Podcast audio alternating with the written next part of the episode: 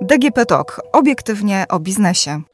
Dzień dobry, Agnieszka Gorczyca, Infor.pl. To kolejny odcinek podcastu Obiektywnie o biznesie Moja firma. Dziś gościem w studiu jest Paweł Tanajno, przedsiębiorca, lider strajku przedsiębiorców. Dzień dobry. Witam serdecznie panią redaktor, witam wszystkich słuchaczy. Panie Pawle, czy przedsiębiorcy otrzymali wystarczającą pomoc z tarczy? Teraz mamy już 6-0. No nie, Mateusz mówił, że to jest 2-0. Jemu już ta numeracja zupełnie się sypnęła. 2-0 to jakby tym inną, dro inną drogą, to w zależności branżowe, niebranżowe. No ale jakby chodzi o pieniądze. Tak, e, można powiedzieć, że e, pomoc dla przedsiębiorców wygląda mniej więcej tak jak organizacja służby zdrowia obecnie. Czyli ktoś tam korzysta, większość umiera. I tak samo jest z tą pomocą. Znam mnóstwo przedsiębiorców, którzy zatarli ręce z radości po tych pierwszych wypłatach PFR-u. I to były kwoty, które im pozwoliły spokojnie przeżyć ten cały kryzys. I jedni nawet wręcz są szczęśliwi, bo zyskali kolejny kapitał, mogli zrezygnować z e, kredytów ogromna część jest totalnie pominięta, totalnie poszkodowana. Najgorzej mają ci, którzy po prostu bezpośrednio są dobijani decyzjami rządu. No ale tutaj e, premier zapowiada, że teraz wdrażamy te rozwiązania, które już znamy z wiosny. Zwolnienia ze składek ZUS, postojowe, mikropożyczki. Znaczy, to jest w ogóle jakaś rozpacz. Muszą ludzie sobie też zdać sprawę, o jakich, jakich kwotach tych zwolnień mowa, że to są jakieś tysiące złotych. To już przy takiej inflacji, przy takich cenach, jakie mamy, to nawet dla ludzi, którzy pracują na etacie, jeżeli mieliby stracić tą pracę i dałby im ktoś 5 tysięcy złotych i odebrał im źródło dochody na 6 miesięcy, to nawet oni by się nie utrzymali. A o czym my mówimy w przypadku firm? Jedynym skutecznym narzędziem były te środki które były pożyczkami z PFR-u i w dodatku zrobione w sposób całkowicie niesprawiedliwy właśnie dla tych, którzy zostali bezpośrednio uderzeni przez decyzję rządu, gdyż oni nie mogą mieć, nie mogą osiągać wyników, oni nie, nie mogą spełniać. Tak. Oni nie, wtedy spełniali, mhm. ale oni teraz nie spełnią tych warunków do umorzeń, czyli będą musieli oddać. Tak de facto ten PFR jest dla nich kamieniem u szyi, który jeszcze ich przytopi mocniej. Natychmiast powinny być umorzenia, powinno być to trochę odwrócone do góry nogami, szczególnie dla wszystkich branż. Potrzebne są rozwiązania systemowe, a nie takie tam cykanie, takie drobienie, jak oni robią. To jest absolutny błąd. Powinny być dla wszystkich branż, które są dotknięte ograniczeniem, powinno być z automatu umorzenie PFR-ów. To jest pierwszy krok, który rząd może zrobić od ręki. Nie chcę za dużo się o tym rozwodzić. To jest generalnie tragedia, to jest udawanie pomocy, to są e, rzeczy ja mam wrażenie, że tam nikt nad tym nie myśli, że to jest wszystko tak doraźnie, że z kimś tam porozmawiają. Taka gra w dobrego i złego policjanta, myślę, że już wszyscy to widzą, że jest zły minister zdrowia i Mateusz Morawiecki i ten dobry Gowin, ale to jest tylko gra i już wszyscy widzą, że to jest tylko gra. Nic z tego nie wynika. Potrzebne są zdecydowane rozwiązania oparte o pewien taki fundament, a fundamentem powinno być dla tej całej tak zwanej pomocy, bo ja ją nazywam tak zwaną pomocą, powinno być słowo odpowiedzialność. Jeżeli rząd decyduje się, aby ratować ratować Polaków, przenieść koszty tego ratowania na przedsiębiorstwa prywatne, na prywatnych właścicieli, to automatycznie to powinno być z automatu. To nie trzeba prosić Unii. Po prostu na zasadzie odszkodowań. Proszę zwrócić uwagę, że cała ta tarcza, która teraz jest, ona jest w większości tej tabelki uzależniona od notyfikacji Unii Europejskiej. Dlatego są terminy styczeń, pierwszy kwartał. A dlaczego rząd nie zrobi rzeczy najprostszej i nie musiałby prosić Unii Europejskiej? Po prostu stan wyjątkowy i odszkodowania. Unia się nie musi zgadzać na odszkodowania dla przedsiębiorców. Ja tego pojąć nie mogę. Mam doświadczenia z innych krajów. No, nie chcę tu denerwować polskich przedsiębiorców, ale powiem, zdenerwuję. 80% wynagrodzenia dla każdego pracownika, dla firmy, która w jakikolwiek sposób została dotknięta od marca 2020 do marca 2021 w Wielkiej Brytanii. Ale są firmy, które e, chciałyby składać e, pozwy o odszkodowania, bo przecież ten temat e, pozwy, wielokrotnie. Pozwy o odszkodowania, tu jest niestety trochę taka patologia. Ja nie chcę wymieniać z imienia i nazwiska, ale dostaję od przedsiębiorców mnóstwo informacji, że wielu prawników nadużyło tej chęci. Są prawnicy, i to znane nazwiska, którzy przyjęli ogromne zaliczki, a domagali się kolejnych pieniędzy na wpłaty i wielu przedsiębiorców się z tego wycofało. Ja czekam. My, jako Starajk Przedsiębiorców, uruchomimy te pozwy zbiorowe. Będziemy zbierać pełnomocnictwa na siebie, żeby konkretne osoby nie będące prawnikami mogły negocjować z prawnikami, bo okazało się, że kancelarie adwokackie, jak mają na przykład 100, 200, 400, 500, 600 klientów, to nagle one się czują panem sytuacji, bo ten klient jest rozproszony, on nie ma jednego reprezentanta i ten błąd trzeba naprawić. I ja powiem szczerze, my odczuliśmy też, że przedsiębiorcy po tych środkach wiosennych z PFR-u wstrzymali się z tymi odszkodowaniami.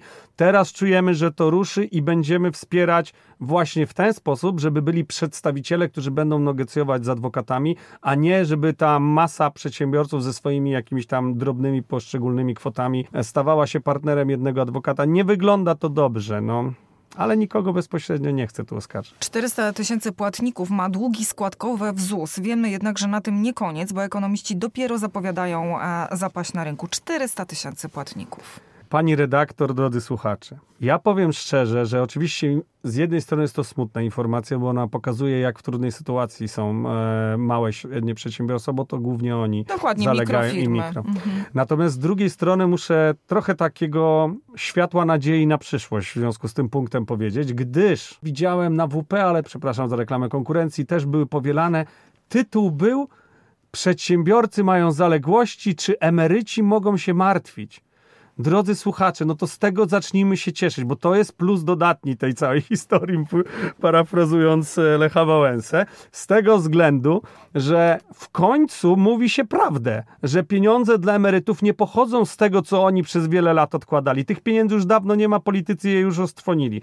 Te pieniądze nie podchodzą z jakiegoś dziwnego budżetu państwa tajemniczego. Pieniądze na wszystkie świadczenia emerytalne, ale także pieniądze dla wszystkich pracowników budżetówki pochodzą od przedsiębiorstw. Jeżeli przedsiębiorstwa będą w złym stanie, to oczywiście to wszystko jest zagrożone. W tym i zagrożeni są też wszyscy Polacy ich oszczędności, bo jeżeli rząd wyrwie się spod e, kagańca Unii Europejskiej umów gospodarczych i będzie chciał tą dziurę budżetową zasypać, to już to widzieliśmy w latach 80. Za chwilę każdy z nas będzie milionerem, będziemy co miesiąc zarabiać po 5-6 milionów złotych i wtedy oczywiście znajdą się pieniądze na emerytury, tylko nic za nie nie będzie można nabyć. No, jest to przykra sytuacja, ale z tym takim światełkiem na przyszłość, że może ktoś się zorientuje, że przedsiębiorczość potrzebuje więcej szacunku w tym państwie. Wybiera się pan na narty w tym roku? Nie, nie wybieram się na narty narty w ogóle ja jestem zapalonym podróżnikiem i przeżywam w ogóle ciężkie chwile w związku z tym, że taka jest polityka w Europie e, dotycząca podróży, że teoretycznie można jeździć, ale właściwie zawsze jest ryzyko, że ktoś coś wprowadzi i gdzieś utkniesz na jakimś lotnisku transferowym i nie dotrzesz na miejsce albo będzie ciężko wrócić. Nie, nie wybieram się na narty, niestety. Mm, pytam o to, dlatego że branża turystyczna, która liczyła na to, głównie właściciele sportów zimowych liczyli, że odkują się trochę po wiosennej e, zapaści, okazuje się, że no niekoniecznie.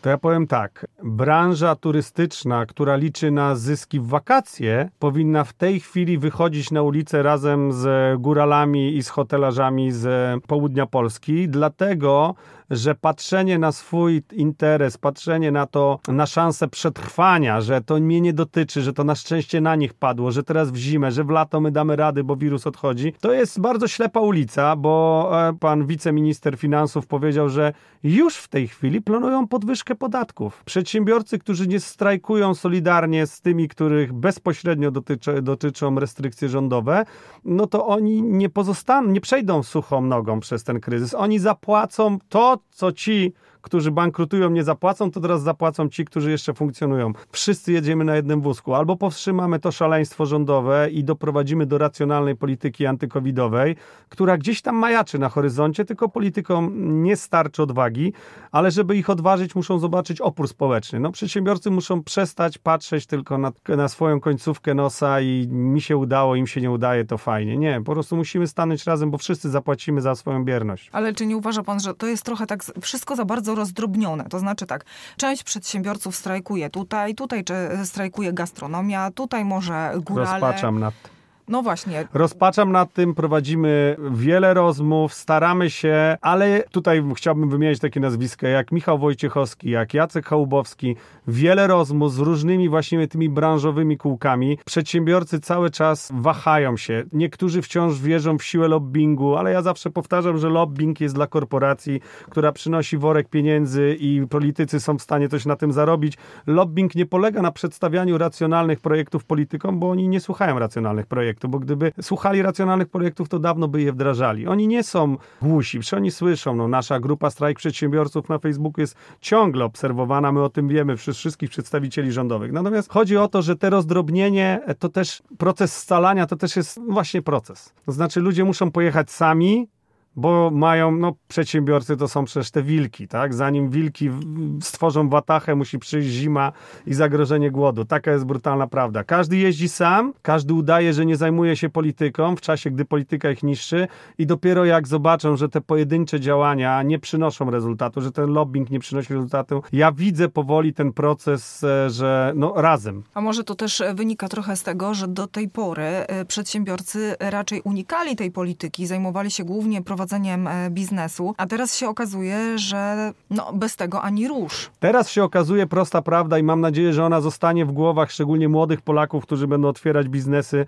ale też wszystkich, którzy działają. Otóż e, polityka jest kosztem kosztem działalności gospodarczej. Nie ma działalności gospodarczej bez polityki. Już kiedyś można było znaleźć, jakby ktoś dobrze przeanalizował, połowę kosztów firmy to były koszty polityczne, to nie były koszty gospodarcze. Nie było to, co przedsiębiorcy zdecydowali, że chcą, żeby w swojej firmie było kosztem, tylko to było to, co politycy zdecydowali, że ma być kosztem w tej firmie. A teraz to już są kwestie egzystencjalne. Polityka stanowi w ogóle podstawę, czy biznes będzie istniał, czy nie będzie istniał. Więc jeżeli jakikolwiek jeszcze przedsiębiorca w Polsce twierdzi, że on stroni od polityki, no to ja mówię wprost: samobójca, ślepiec, nieczuły na rzeczywistość człowiek. W tym momencie, jeżeli pan analizuje sytuację na rynku, to pana zdaniem, które branże wymagają pomocy i które y, powinny w tym momencie zjednoczyć się i powiedzieć e, dość? Wszystkie branże powinny się zjednoczyć, zaczynając od najlepiej prosperującej, to znaczy informatycznej, bo e, branża informatyczna, oprócz takich wspaniałych producentów gier, jaki mamy, ale co do zasady, to jest branża, która funkcjonuje w B2B, czyli jeżeli ogólnie biznes zaczyna siadać, to i branża informatyczna będzie miała mniej zleceń. Natomiast zjednoczenie powinno być wszystkie, a tutaj za bardzo nie ma co analizować strony gospodarczej, kto najbardziej cierpi. Wystarczy przeanalizować rozporządzenia ministra. No wszyscy, którzy są wymienieni w tych rozporządzeniach, to jest tragedia po prostu. No, tragedia związana z taką bezradnością, że ktoś komuś zamyka działalność, nie dając w zamian odszkodowania. To ja się zawsze tak śmieję do tych wszystkich, którzy mówią, że nie interesują się polityką. O, teraz mam takie skojarzenie, wrócę trochę do tego. I do tych wszystkich przedsiębiorców, którzy tak biernie się przyglądają. To jest nic innego, jak ktoś by przyszedł i okradał twoją firmę od środka, pracownik by okradł twoją firmę i ty byś powiedział, nie, no mnie tam nie interesuje, ja się nie interesuję złodziejstwem, ja się zajmuję zarabianiem pieniędzy. No tak można powiedzieć. No polityka to jest nic innego jak okradanie firm, więc jak się nie interesujesz złodziejstwem, że pracownik się okrada, no to nie interesuj się też, że Mateusz trochę ci pieniędzy zabiera. A jeżeli każdy przedsiębiorca dba o to, żeby nie być okradanym wewnętrznie, to ja nie rozumiem, dlaczego przedsiębiorcy się nie jednoczą wszyscy, żeby nie być brutalnie rzecz biorąc, dojeni nadmiernie, nieuzasadniony sposób przez polityków. Wszyscy, no. Ale prowadzicie rozmowy. Jaki jest efekt tych rozmów? Widzicie, e, że, że jest szansa, żeby to wszystko razem... To wszystko nabrzmiewa jak wulkan. Mhm. Szansa jest, tak. Widzimy taką szansę. Są izby gospodarcze, tak, te regionalne. Jak one do tego w ogóle podchodzą? Tak? W mojej ocenie izby gospodarcze to są martwe fory, tak? Tu naprawdę żyjące i tak samo związki pracodawców, te duże, które zasiadają w komisji trójstronnej, one żyją za wygodnie, tak? Jeżeli ja jestem przyzwyczajony do walki o interes przedsiębiorców na ulicach, więc mnie, mnie dzieli z tymi ludźmi przepaść taka, że oni nigdy nie wyjdą na ulicę. Oni gardzą zresztą tymi, którzy protestują na ulicach. E, ja nie słyszałem oprócz pana Malinowskiego nikogo, kto by nas wsparł e, e, z tamtej strony, tych zorganizowanych przedstawicieli. Natomiast oni też nie uzyskują nic dla przedsiębiorców. No my też zbyt wiele nie osiągnęliśmy, ale ogólny opór społeczny stwarza takie poczucie, to się chyba w marketingu ma taką specjalną nazwę, Ach, nie pomnę. Chodzi o odpowiedzialność społeczną przedsiębiorstw. Mhm. I dzięki temu, że my jesteśmy na ulicach, dzięki temu, że teraz trochę poza gospodarczo jest mnóstwo protestów, na przykład strajk kobiet, to też rośnie taki wizerunek przedsiębiorców, że z nimi należy się liczyć, bo oni są elementem tego społeczeństwa. To nie są tylko ci wyzyskiwacze, te korporacje, że oni się tam dorobili w tych salonikach sobie z politykami układają przepisy, żeby im pasowały, tylko że to są ludzie, którzy razem z obywatelami, którzy pracują na etacie, też walczą o dobro państwa. I to jest, uważam, ogromna wartość dodana i zachęcam wszystkich przedsiębiorców do wychodzenia na ulicę. A czy zachęca pan do tego, żeby prowadzić działalność gospodarczą pomimo zakazów rządu? Bo na przykład jest Oczywiście. branża fitness. To ja już odpowiadam. Siłownia. Oczywiście, że tak. Ja chciałem, to jest bardzo ważny temat. Ja nie chcę się za bardzo rozwodzić, więc, bo to, to jest w ogóle temat rzeka, ale krótko. Po pierwsze, to jest trochę tak jak z tymi maseczkami. Pamiętacie Państwo, że od marca bombardowano nas, że są przepisy nakazujące maseczki, policja, mandaty. Bombardowano nas historiami, do tej pory się bombarduje, że jest zakaz zgromadzeń. Ja tu, broń Boże, nie oceniam, czy to jest zasadne, etyczne z punktu widzenia epidemii. Nie. Ja tylko mówię o sensie prawnym. Bombardowano nas w mediach, policja. Okazuje się, że co? 700 wyroków Sądu Rejonowego e, dla Warszawy, który mówi, Śródmieścia, który mówi nieuzasadnione zatrzymania, wszystkie zgromadzenia, które były od wiosny do jesieni legalne, te też są legalne. Maseczki, nie ma podstaw. Sędziowie stwierdzają, że nie ma podstaw do noszenia maseczek, co zresztą się zgadza, no bo jak wiemy, oni znowu um, przeprowadzili przez Sejm tą ustawę, która notabene, mimo że podpisana przez prezydenta, nie weszła w życie, bo jej Mateusz nie opublikował. No więc tak samo jest z tą działalnością gospodarczą. Są konstytucyjne wykładnie dotyczące wolności, są zasady ustawowe, to mogą być czasowe ograniczenia, bardzo uzasadnione.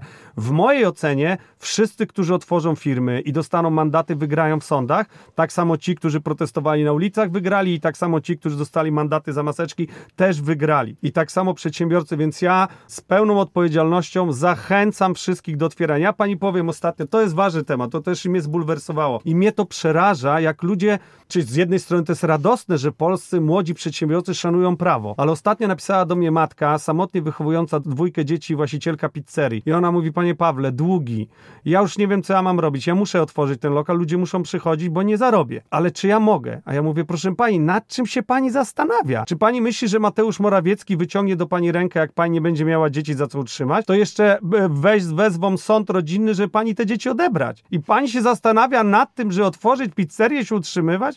To jest absurd. No ale do tego doszło. Ale tak? no do tego doszło i w ogóle nie powinni się przedsiębiorcy za, zastanawiać. No o czym my rozmawiamy? Tu nie chodzi, tu może tak. Ja przytoczę jedną złotą myśl dla wszystkich przedsiębiorców. To jest myśl Morawieckiego seniora. Ojca premiera Mateusza. On na rozpoczęciu siódmej kadencji Sejmu powiedział: Prawo, które jest przeciwko ludziom, jest bezprawiem. Te prawo jest przeciwko ludziom. I się w ogóle nie zastanawiajcie, nie słuchajcie jakiegoś tam kolesia, który coś tam opowiada i niszczy efekty waszej pracy. No to jest, dla mnie osobiście to jest rozpacz. Ja, ja nigdy się nie bym nie, ja się nie słucham, od razu mogę powiedzieć. Mateusz, olewam twoje rozporządzenia, prowadzę spokojnie działalność turystyczną, bo to jest jedna z gałęzi moich działalności i śmieję się, gdy mnie klienci pytają, czy on jest zamknięty. Śmieję się z premiera i jego głupich rozporządzeń, bo one nie mają żadnej mocy prawnej. A zaszczepi się pan? Zaszczepię się, jeżeli po pierwsze szczepionka będzie na wolnym rynku, nikt nie będzie mnie do tego zmuszał i będzie konkurencja, bo uważam, że wolny rynek i konkurencja to jest jedyna gwarancja jakości. Szczepimy się z całą naszą rodziną, jak wyjeżdżamy do krajów tropikalnych. Wiemy, że jest ryzyko odczynów niepożądanych poszczepiennych, ale oceniamy też ryzyko zachorowania na chorobę tropikalną. Ważymy to wszystko, wybieramy jak idę zaszczepić się na choroby tropikalne, to nikt mi nie mówi tylko ta i pod przymusem, tylko mi pokazuje ta firma, ta firma, ta kosztuje tyle. Niech pan sobie poczyta ulotki, niech pan sobie poczyta w internecie, niech pan sobie, nie wiem, wybierze coś na dur brzuszny, co panu pasuje. Jest wybór, a jeżeli ja mam być zmuszony do czegoś, co jest nowym, eksperymentalnym produktem i wprowadzanym we wszystkich państwach w trybie ekstra, bo chcą ratować służbę zdrowia, no to ja nie wiem. Proszę zwrócić uwagę, że tak zwane niepożądane odczyny poszczepienne, które mają już ustabilizowane, e, historię ustabilizowaną, już długo je używamy i dotyczą głównie dzieci, no bo one są masowo szczepione. O 0,7% występują niepożądane odczyny poszczepienne, one są różne od wysypki, od e, choroby po trwałe uszkodzenie dzieci. Jest, są naprawdę tysiące ludzi w Polsce, których dzieci zostały uszkodzone przez szczepionki i wszyscy lekarze o tym wiedzą i się godzimy na to. Tylko teraz dzieci jest 340 tysięcy rocznie, a teraz oni chcą zaszczepić 30 milionów ludzi, więc jak to przemnożymy przez 0,7, to jest 210 tysięcy Oby przez 0,7. tak, to jest 210 tysięcy niepożądanych odczynów poszczepiennych. I teraz przyłóżmy tą liczbę do liczby ludzi, którzy umarli na COVID. Nawet biorąc te choroby współistniejące, to jest 12 tysięcy, jeśli dobrze pamiętam. 12 tysięcy do 210.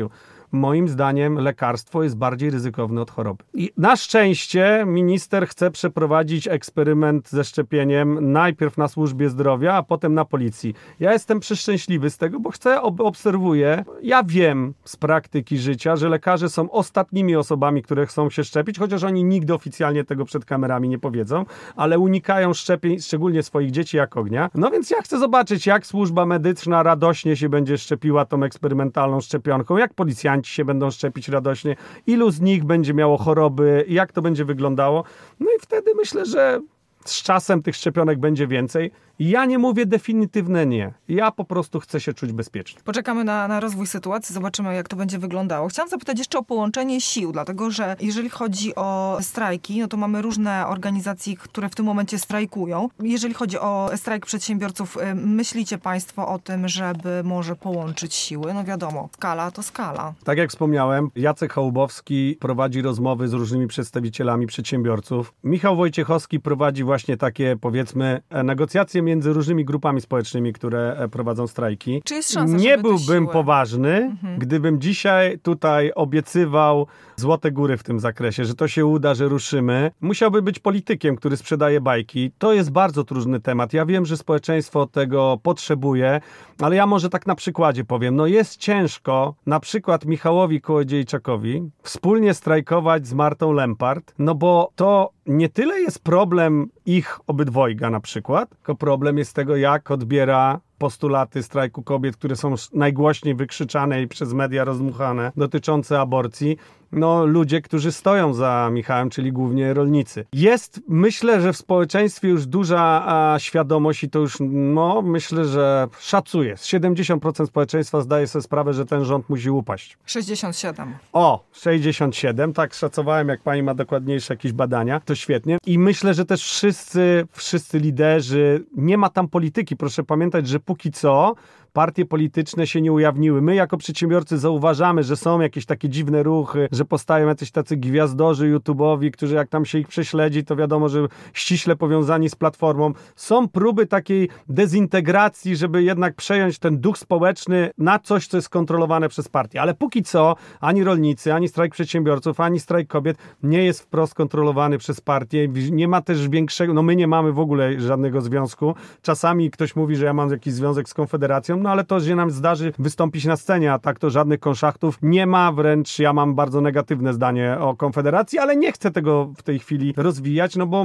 wróg jest jeden, jest reżim. No więc mając to wszystko na uwadze, że to jest bardzo trudne, jestem mimo wszystko optymistą, że dojdzie do wspólnego oporu przeciwko reżimowi, no bo nasze podziały, nasze różnice nie mają sensu, kiedy mamy przeciwko sobie dyktatora. No, to po co się różnić, jak nie ma demokracji, to różnice nie mają znaczenia. A strajk kobiet zapowiada, że w Sylwestra świętujemy e, koniec PiSu. Świętować zawsze można koniec PiSu. Ja też z chęcią nawet za to wypiję wody u pani redaktor.